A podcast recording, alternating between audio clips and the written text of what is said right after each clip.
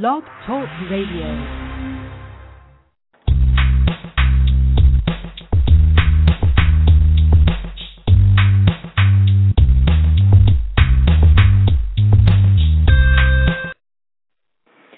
Hello and welcome to the Gluten Free Voice.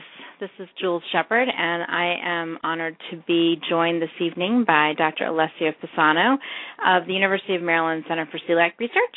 And we're going to be talking about lots of things today. We've gotten lots of questions in, but the main focus of the call tonight is going to be to talk about this great news that the center is actually going to be moving and taking on a whole new personality. We want to find out a lot more about that. So, just a brief background on Dr. Fasano for those of you who are not um, familiar with him. He is a world renowned pediatric gastroenterologist, and he is the founder of the Center for Celiac Research that has been to date at the University of Maryland and will soon be moving to Mass General Hospital in Boston. I'd like to welcome Dr. Fasano. Thank you for joining me. Hi, Susan. Uh, Jules, uh, it's my pleasure. Well, I really appreciate it. I know this is late and you have been working um, tirelessly as usual, and you're calling in from Boston tonight, and I really appreciate your time. I know lots of people are anxious to hear more about the move, why it's happening, and what they can expect um, will come from the move personally, but also for the future of celiac research. So I just kind of really want to jump in um, right away to just find out a little bit more about that. I, I know I particularly know a lot about the center because you know that's where I'm treated as a, a patient. I have celiac disease, and you are my physician. You're also a dear friend of mine, and have written the foreword to all three of my books and so we know each other quite well but there's lots of folks out there who maybe aren't as familiar with the celiac center could you just give us a little bit of background on how it came to be founded and you know how long it's been in existence and what its mission has been Sure. Uh, Jules, the center was uh, founded uh, in 1996 uh, out of uh, necessity, I should say. There was a time in which very little was known about celiac disease in the United States. The general perception was that it was existing situation.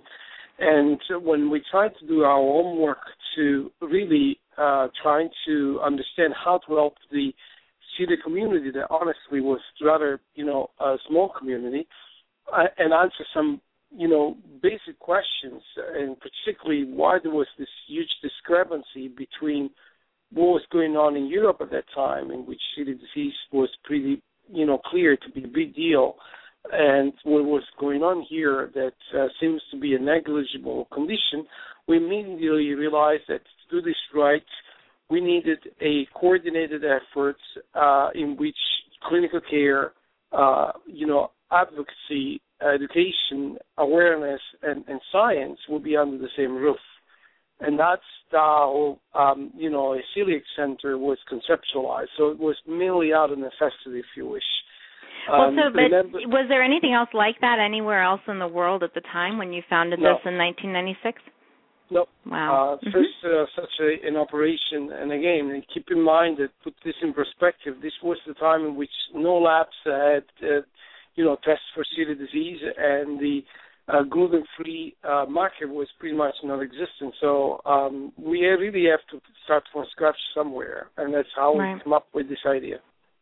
And the center was instrumental in sort of, you know, pioneering that lab test that you just alluded to that so many folks have been, you know, at least initially diagnosed with celiac disease now from a, a lab um, test where the blood is tested and in a really, you know, kind of everyday average lab setting, which, you know, at the time when you founded this, there was no such test. So you've been very instrumental in spearheading, you know, lots of diagnosis, um, you know, advancements in diagnoses with the the disease, but also in working towards finding a cure and perhaps potentially, um, you know, warding off the disease. And and I guess that's where the Center for Celiac Research really comes into play that a lot of people are familiar with. But you're also a treatment center. You've you've been treating you know people of all ages and you still do right yeah, yeah, and again, uh, uh, sometimes you know, going back and reflecting on the uh, history of the center is mind blowing, at least to me.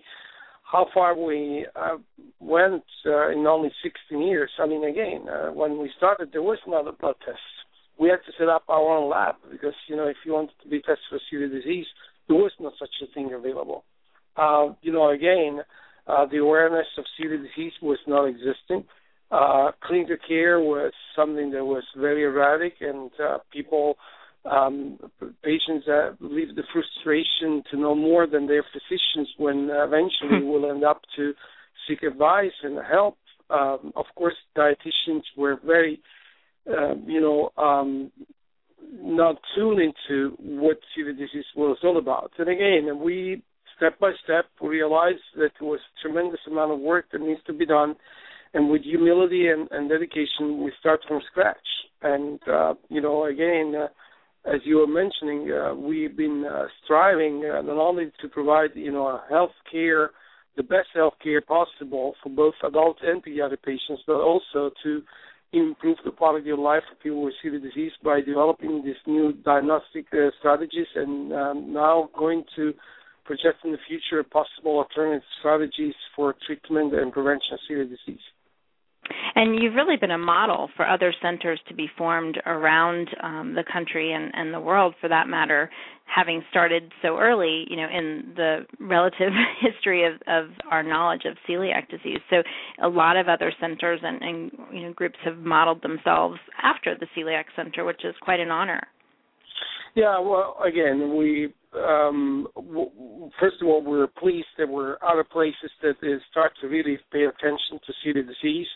And when there was time for them to set up the operation, we were very much, you know, uh, willing to uh, share the mistakes that we made so that they can avoid them and, and uh, start in the right track. And uh, we had, you know, directors coming to Baltimore to, you know, talk with us directly on how to set up a center like this. So yeah, I mean, I think after all, um, again, who's not been through the entire path of history, uh, many things are given for granted. But again, uh, this was really a, a a, a long but uh, successful process that brought to uh, the situation that we have now with the many centers that we have throughout the country. Well, and interestingly enough, you know, the Celiac Center has been, you know, at the forefront of, of, you know, really advancing our knowledge of the disease, of how many people have the disease, of treatment, of diagnostic testing, but also, you know, taking this holistic approach, the entire life of someone with celiac disease and how that's affected, you all have really been instrumental in pushing for gluten-free food labeling as well, which you know some people might not really think is is something that would happen at a center, you know, research center for celiac disease, but because of the way you approach the disease and the you know the entire life and lifestyle of someone with the disease or someone you know now who we understand um, you know might be living because they have gluten sensitivity not necessarily celiac disease but those of us who are living gluten free need to have food labeling. And you have really been um, front and center in that effort as well. Well, again, uh, you you definitely have the know-how, the expertise to appreciate, you know, how instrumental would be a clear legislation of gluten-free labeling, and uh, in an effort of our mission, we've been, you know, um, engaged in this kind of uh, endeavor for the very beginning, starting with, uh, you know, the uh, FALPA uh, legislation when, you know, the bipartisan, you know, uh, health committee was put together, and they were trying to legislate, you know, food labeling for food allergens. There was no word about celiac disease in the law. So first and foremost, we were asked to uh, provide our expertise in terms of the gluten component of this law, and then we made you know, the legislator aware that you know while it would be great to take care of, uh, of wheat allergies, uh, there was this other entity that were pretty much unknown at that time called celiac disease that we anticipated to be much more of a deal in terms of managing the problem in the United States. So uh, we were able, you know, to convince the legislature to introduce in the in the, that that you know piece of law uh, the word celiac disease. And eventually, when uh, you know the law was passed in 2004, it was you know eventually um, led to uh, the Food and Drug Administration for implementation of the law. We've been engaged uh, uh, from the very inception uh, to help the Food and Drug Administration to uh, come up with uh, um, clear thresholds, and I'm, I'm I'm I'm pleased to say that you know finally, I believe that we're at the final stretch. Uh, they've done all their homework, and hopefully uh, by the beginning, uh, the end of the year, the beginning of next year, we will have uh, the uh, final uh, legislation out there. And you know, again, I believe that this is a tremendous, tremendous achievement uh, when you talk about you know uh, taking care of people with celiac disease and other gluten-related disorders. I mean, you know, uh, a clear threshold that the possibility to go shopping and be safe uh, will make a world of difference, uh, and I'm sure that you can appreciate and elaborate on that uh, compared to the situation we have right now. Absolutely. Yeah, and and I want to personally thank you and on behalf of our community as well. Thank you for really working to um, make that legislation become a reality. I know that, you know, there have even been, you know, last minute meetings coming down the stretch as you say, but it's nice to hear and I've had several people ask me recently, you know, what's going on, what's the latest, why hasn't it come out? And and I think, you know, we all know it's it's coming. It's just when, you know, and we kind of have an idea what it's going to look like, but we really appreciate that you've been pressuring them and staying really you know with it as part of the whole component of the lifestyle of someone who's living you know gluten free yeah i'm confident that we're at the final stretch i mean uh, we just had a meeting uh, with the uh, fda um, a couple weeks ago and uh, I, i'm pretty confident that again uh, we are you know uh, we are pretty much there. I mean of course you know the Food and Drug Administration is dealing with so many other issues facing uh, this economical situation that we have right now. But they are, they understand and appreciate that you know uh, for the celiac community this is a big deal. This is is long due.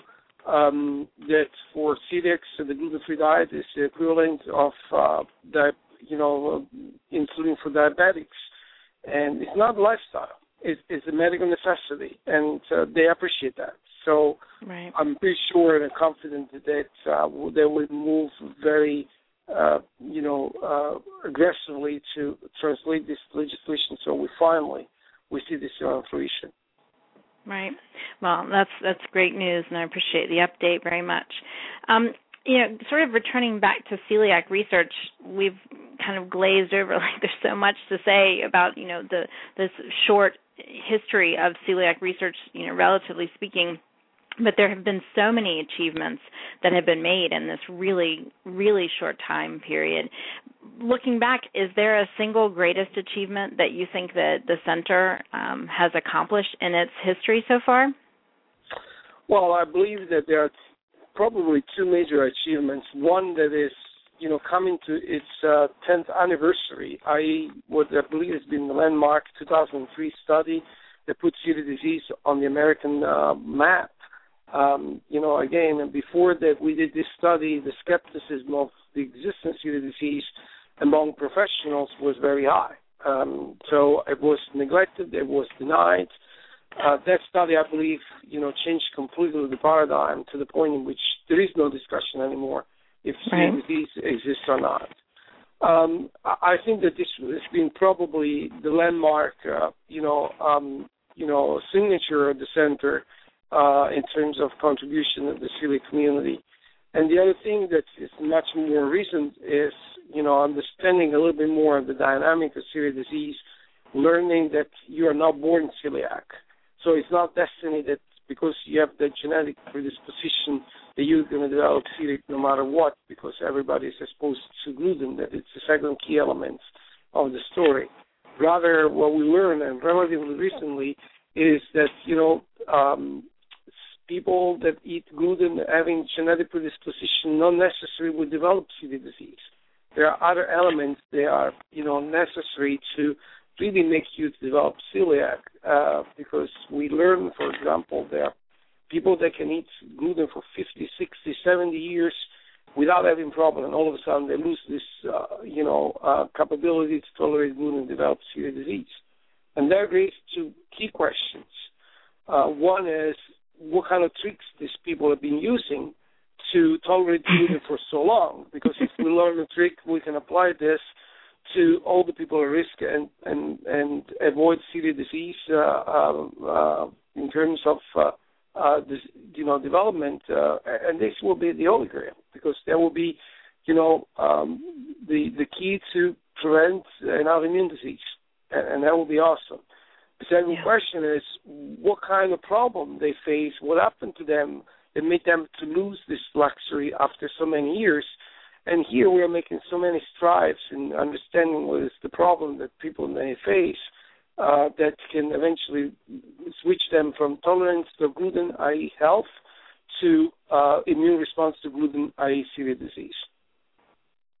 Yeah, I think those those are huge, huge um, advancements that have been made, and and I would add to that as well because this affects so many people is the recent recognition by the medical community, the center included, of the condition of gluten sensitivity, non-celiac gluten sensitivity.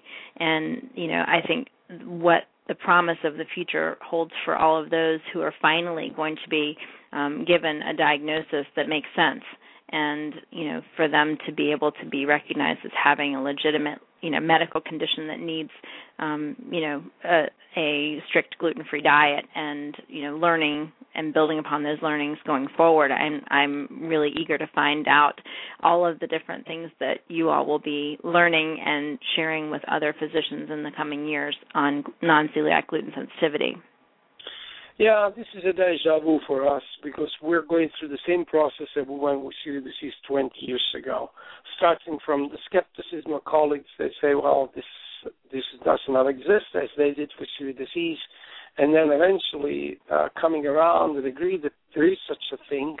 Uh, but we're very much at the very early steps of uh, a journey that, again, we, we, we went through with disease a while ago.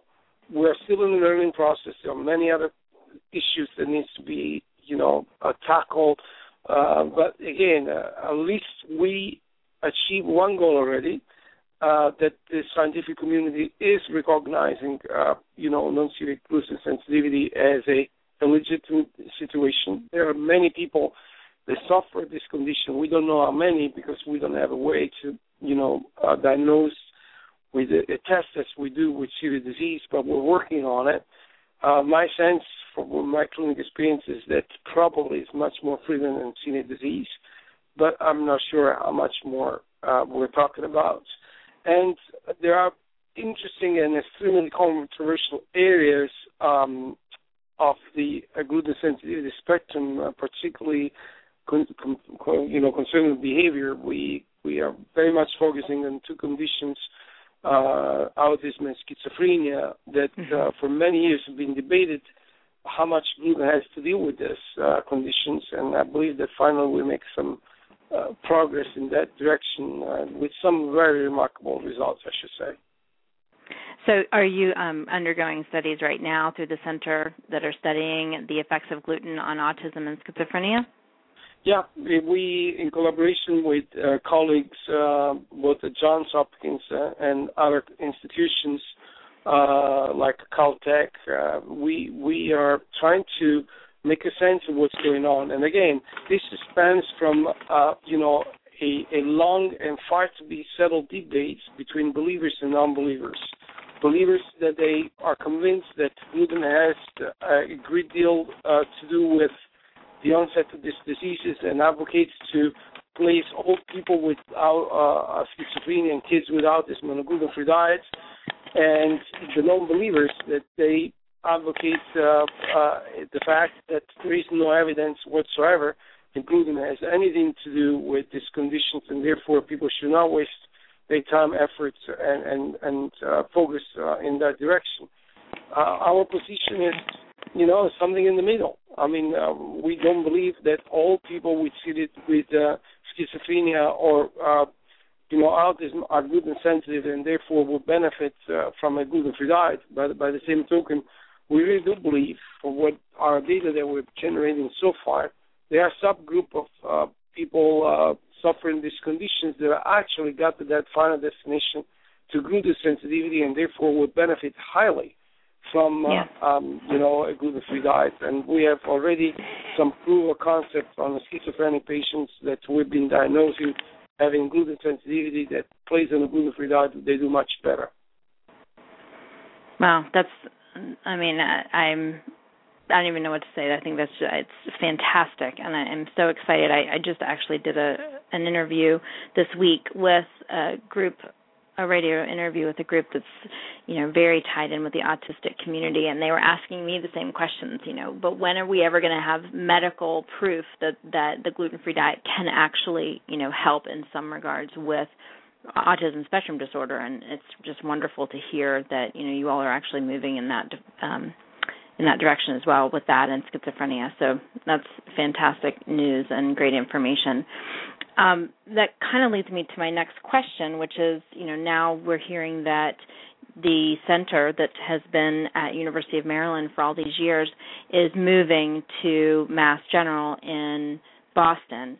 So, you know, I'm sure that there are many, many reasons for the move, but I'm knowing you as I do, I know that that this move has lots of wonderful potential for the future of celiac research and all of the opportunities for research that the center can engage in. So could you just i guess you know give us a little flavor for you know all of the different exciting things that you see ahead for the center because of this move to mass general well you know um, science is becoming so complex and um, at the same time so exciting that you really to move uh, a field forward like the field of celiac disease and gluten-related disorder, you have to have a critical mass of individual around that will have a complementary and uh, a broad uh, um, expertise, really to give justice to what are the challenges to move, uh, you know, forward. I mean, we have enjoyed uh, during the 16 years history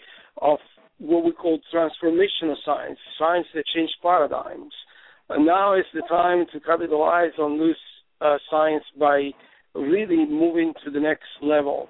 And again, uh, as much as uh, Maryland has been an, an, unbelievable, wonderful experience for all of us, um, you know, Boston is really providing this critical mass that otherwise will be difficult to achieve um, uh, in in uh, in any other institution in the world. You know, after all, Mass General is um, been named this year number one hospital in the country, and that means in the world, and for a reason, uh, because they have this wealth of uh, um, you know investigators, clinicians, uh, scientists. They are extremely uh, dedicated and smart and very collegial in the way that they do science.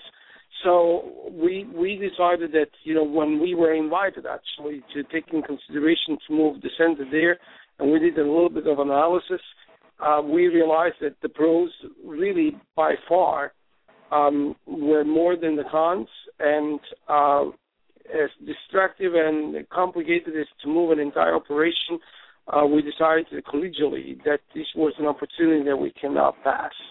And and again, keep in mind that one of the other centers in the United States happened to be in Boston, Beth Israel.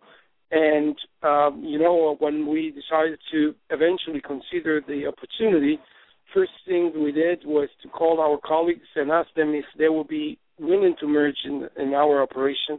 And without hesitation, they said absolutely yes. So what we're going to have there will be probably a Harvard uh, Center for Celiac Research that will encompass, you know, Mass General, Beth Israel and Children's Hospital, making us definitely, um, you know, people they keep saying the largest in the world. I think that the largest in the world is relatively important, but the best in the world is what I believe that we're going to be um, once everything will be settled and done, um, moving again us to the next level uh, that will serve better, you know, the city community by tackling challenges that now we have in terms of knowledge. Yeah, it sounds like a fantastic opportunity. I, when will the move be effected? Well, we will start moving, uh, you know, uh, in, January, so it's next three weeks, um, and we will open uh, our clinical operations soon after, um, because of course, uh, you know, uh, uh, we have, uh, you know, a pretty large uh, adult and pediatric operation in Maryland um, you know, 60% of the people they were flying to Maryland anyhow. So I'm assuming that that kind of um, core uh, number of people will still be there Of course, there will be people in Maryland that will find inconvenient to come all the way to Boston, other than decide to come anyhow.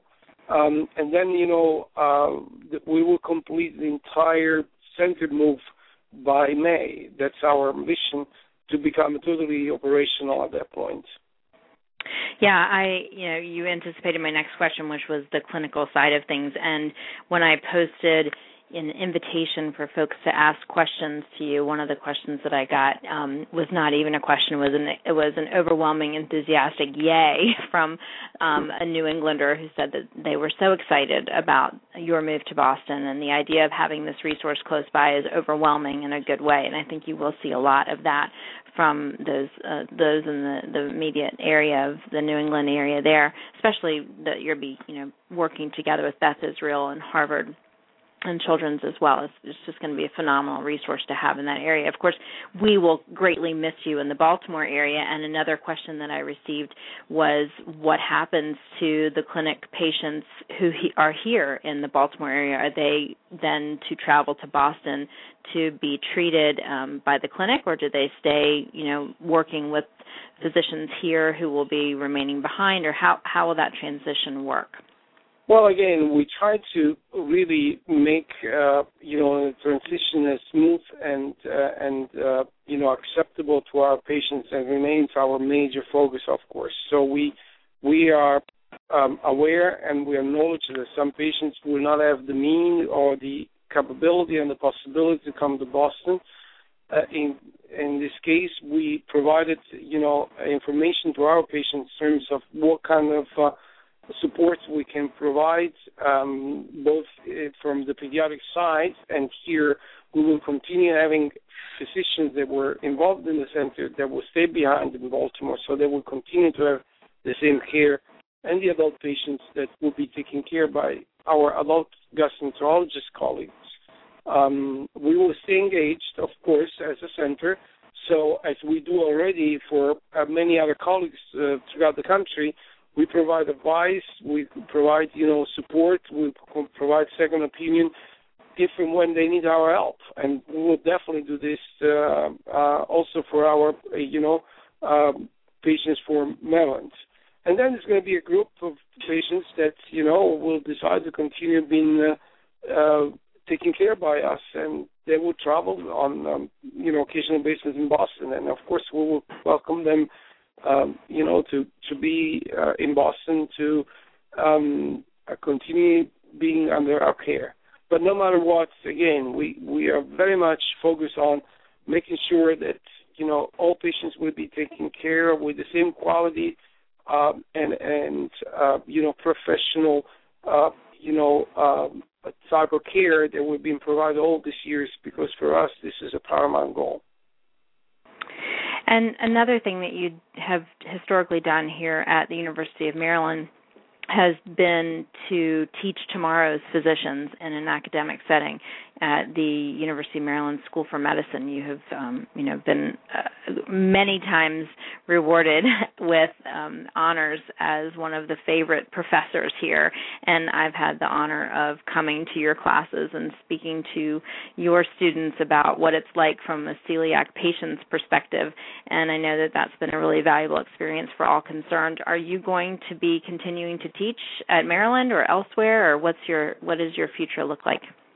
Well, interestingly enough, I will maintain a voluntary appointment in Maryland, mainly because the students overwhelmingly asked me to continue teaching there. So, at least for this year, I will uh, continue teaching our new, uh, you know, uh, future colleagues of Maryland.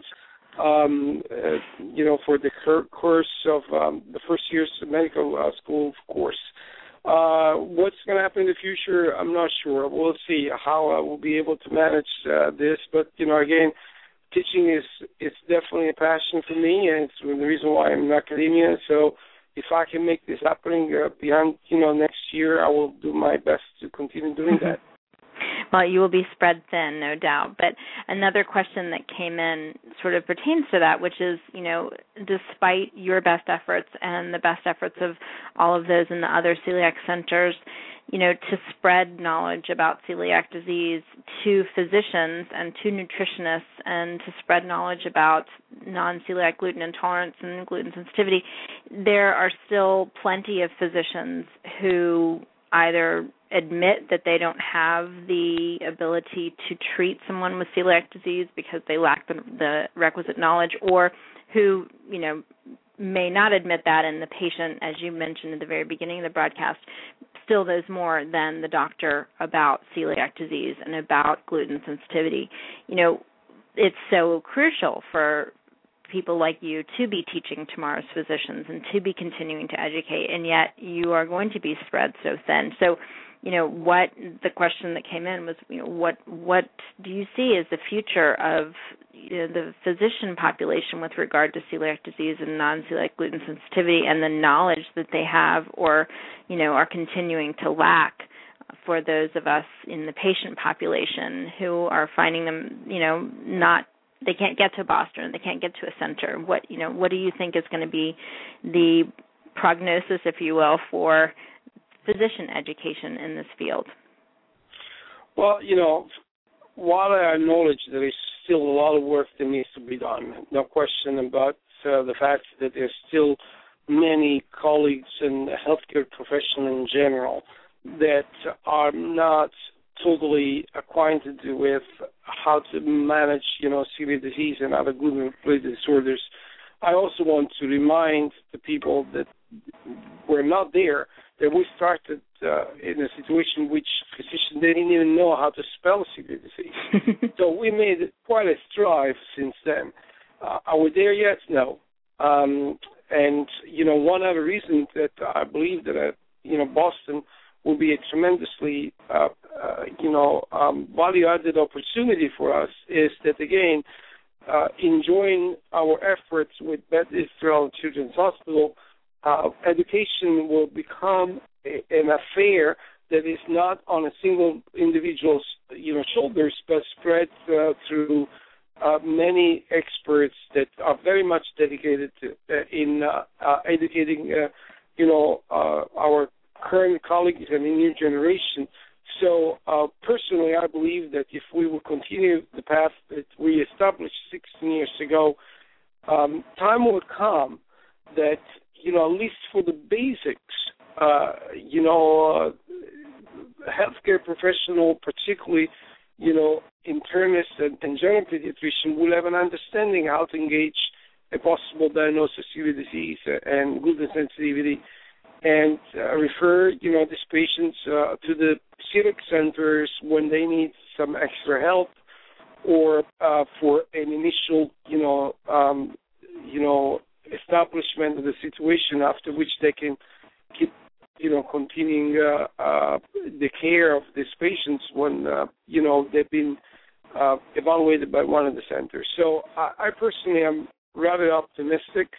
Um, again, there's still a lot of work to be done, but we've made so much strive in this direction um, that you know again I, I don't think that uh, we'll be too optimistic to predict that we will be much better off in from here from here four or five years from now. I mean, you know, mm-hmm. now that we're in a, in in an era of a you know um, global village of of communication and education, uh, people that don't need to travel to meetings anymore to learn about it.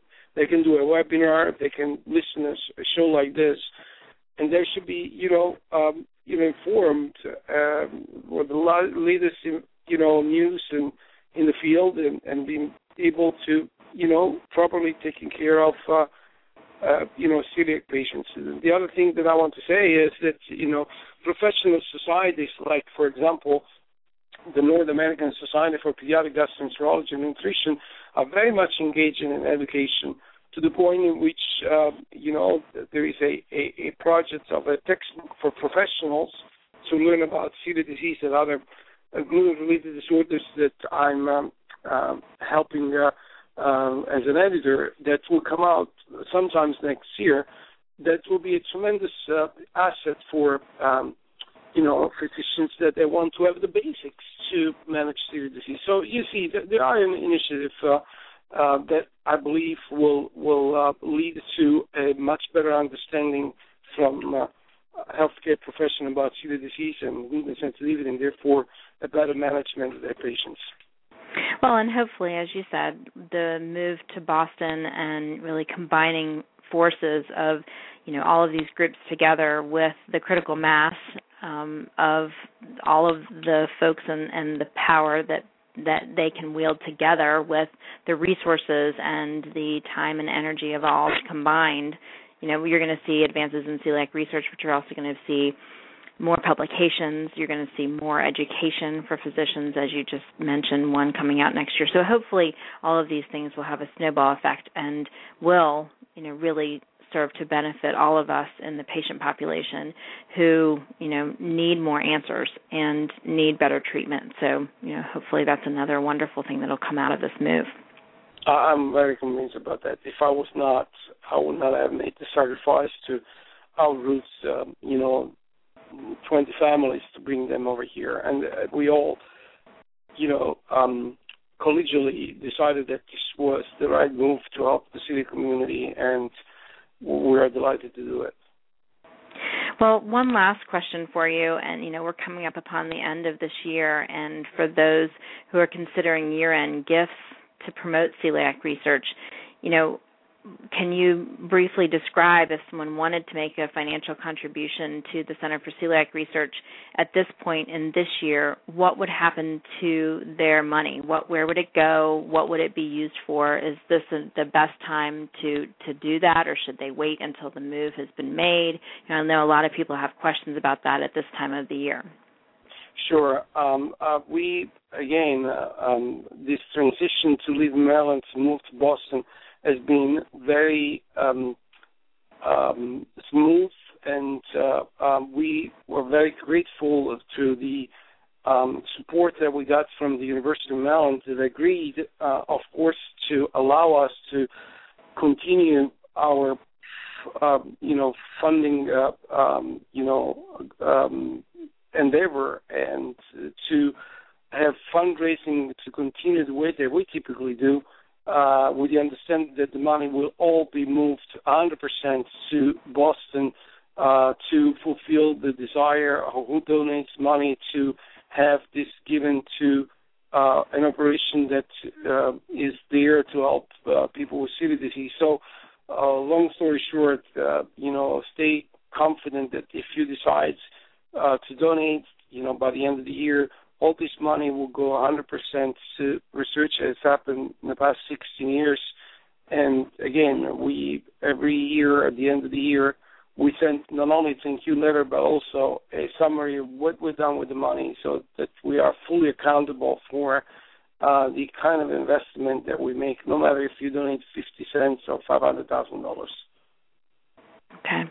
Well, thank you very much for that information as well. But um, I, I want to leave you with something that someone had said in response to this show on Twitter today, and someone posted, "I love Dr. Fasano. I'm healthy because of him," and I think that that sums up so much of what the celiac community feels about you and the center and the work that you're doing and how valuable it has been in all of our lives and will continue to be and we have the utmost confidence in your choice to you know pool your efforts and resources to move to the mass general community and look forward to hearing about all the wonderful advancements and you know the latest research that comes out from the center wherever it happens to be. But we thank you very very very much for everything that you've done and thank you again for taking time out of your day your late night to speak with us tonight on the show and really appreciate all that you do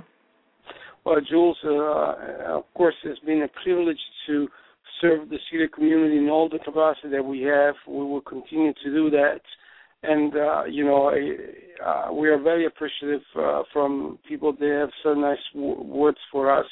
Uh, this this would really allow us to keep going. Uh, and again, I, I want to reassure everybody that we will continue uh, to provide uh, the same quality of care and dedications that we've been profusing for the past 16 years, and to be even more efficient and competitive in doing that. So, um, and, and of course, Jules, uh, I'm, I'm, very, uh, you know, appreciative that you gave me the chance to uh, talk with the celiac community about this transition. That again, we see this as a tremendous opportunity, not just for us, for the entire community to continue serving in a way that we've been doing. Uh, you know, the entire you know celiac and gluten sensitivity uh, community and the family that lives this kind of situation, so that we will con- continue our mission in improving the quality of life of everybody.